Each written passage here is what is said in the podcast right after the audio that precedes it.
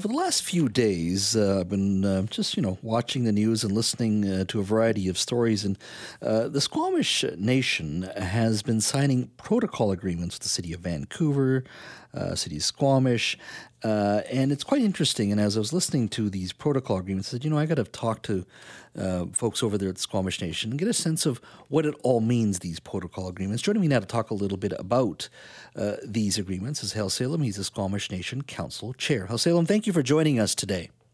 Yeah, thank you for having me. Uh, I think it's important we have this conversation because obviously lots lots going on in the news, but you know these types of agreements can have a significant a- impact uh, beyond uh, headlines uh, uh, in, on any given day. Walk me through what your council and you have been doing over the last few days in regards to these these protocol agreements. You know, signing them with Squamish and in Vancouver as well. Yeah, we've signed three protocol agreements with. Um, three municipal governments that uh, operate within Squamish Nation territory. Squamish Nation has about 18 local governments overall that operate within our territory, and you know, over a num- number of decades and years, we've we've been working on building a positive relationship with these governments. But the protocol agreements is really an articulation of um, how we want to work together, what we want to work on, how we can support each other in sort of goals or aspirations that we might have. And the world has changed. You know, 20, 30 years ago, municipal governments didn't really see themselves as having any responsibility to work with First Nations, but the world has changed. And so we've been building a lot of positive relationships as a result. Uh, what types of things would you work with these cities on? Is it a question of the important things, but very, uh, you know, the things that aren't very sexy? It could be, you know, sewer and, and those kind of things that are very important for infrastructure uh, and water and those types of things. Or is it other things as well? Like, what kind of things would you be working together in conjunction on? Yeah, there's a lot of, um, you know, uh, a lot of issues that might not be front and center of people's minds, but do start to impact, uh, you know, the interests of the Squamish Nation.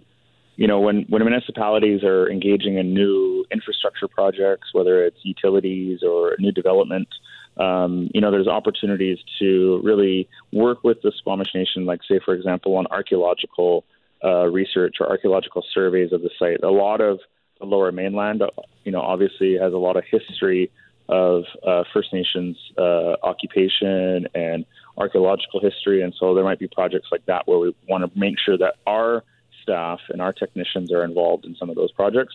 But also, there's a number of other things. You know, we have a, an emerging workforce within our community. Um, we have a, a lot of uh, challenges in terms of raising the level of income of First Nations community members. And so we see opportunities for employment and training, mentorship, um, uh, procurement for small businesses within Squamish Nation community members. All of those things, I think, you know, there's opportunities to partner and, and tie in uh, these opportunities together. So it, it, ranges from very small things to very big things. Uh, can one community uh, tell the other community, or I say could tell them, but could they have any impact on a, on a, on a, on a community's decision to move forward on, let's say, a housing project, and say, look, we find well, it is in your territory, it's a little too big because we may have traffic issues, we may have other issues. Uh, can they? Will, could they have any say, or is it more so just uh, issues that are outside of that jurisdiction? Yeah, I mean, the interest, the reason that we like why we're doing these protocol agreements is, you know, when British Columbia was created and a lot of the municipal governments were created by provincial law, there wasn't really a lot of consideration at the time around First Nations interests and you know, since then we've had uh, a constitution created in Canada that recognizes Aboriginal rights. We've had legislation passed that starts to recognize Aboriginal rights.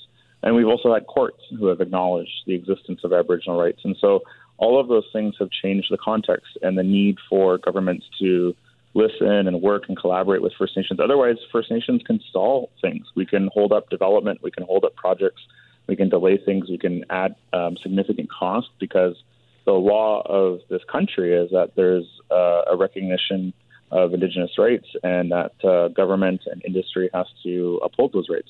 So instead of relying on the courts to settle disputes and instead of fighting with each other, um, which has been sort of the story for so long, we really see an opportunity to work together so that we don't have to go to court to fight over things, that we can actually be involved at an early stage. Um, this would allow for uh, development to happen. This could allow for industry to develop to, to, happen. It could also allow for projects to move at a much uh, more efficient or quick pace.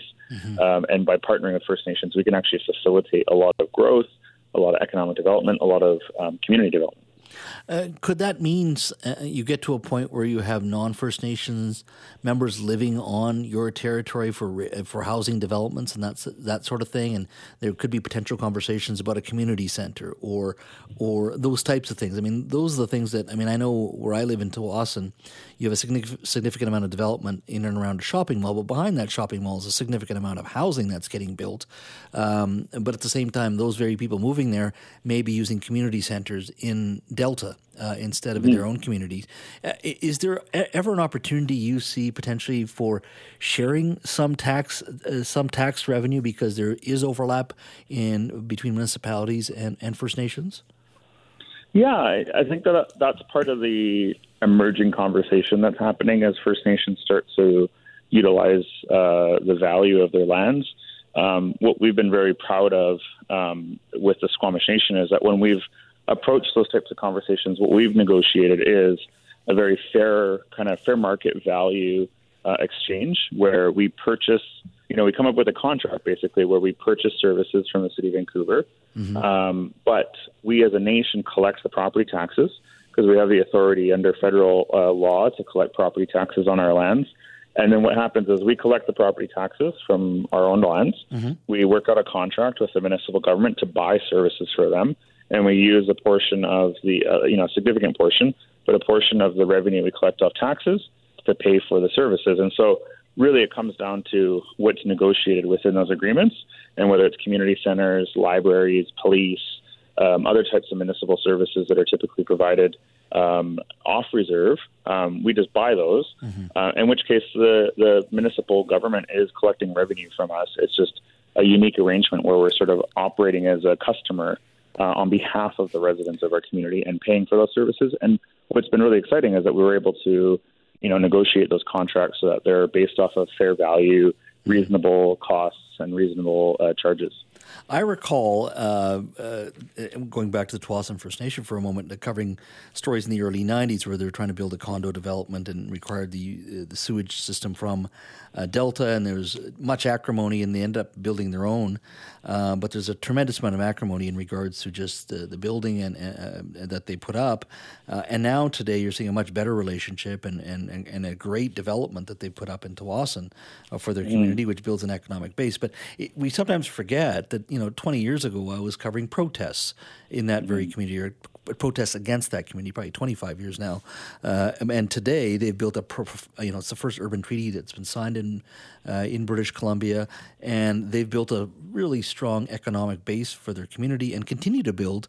But it's hard to it's not it, we forget that it's only been 20 25 years ago where the relationship had significant there's a lot more acrimony back then compared to today that's for sure yeah, I mean that's the. I think there's been a lot of transformation in our country in a positive way. That mm-hmm. there's been a better understanding of the experiences, the lives, you know, lived experiences of First Nations communities, uh, a recognition of of the current challenges we face, but also I think fundamentally a, a recognition that uh, we as First Nations you know, we're part of this country. We're we're a foundational part of this country, um, and we have uh, a lot of value to add to these big, giant problems that we're facing as a society. And so, instead of viewing First Nations as a as a an adversary or as an enemy, we can actually work together to achieve some sort of benefit for both our communities. And so, I think there's been a huge transfer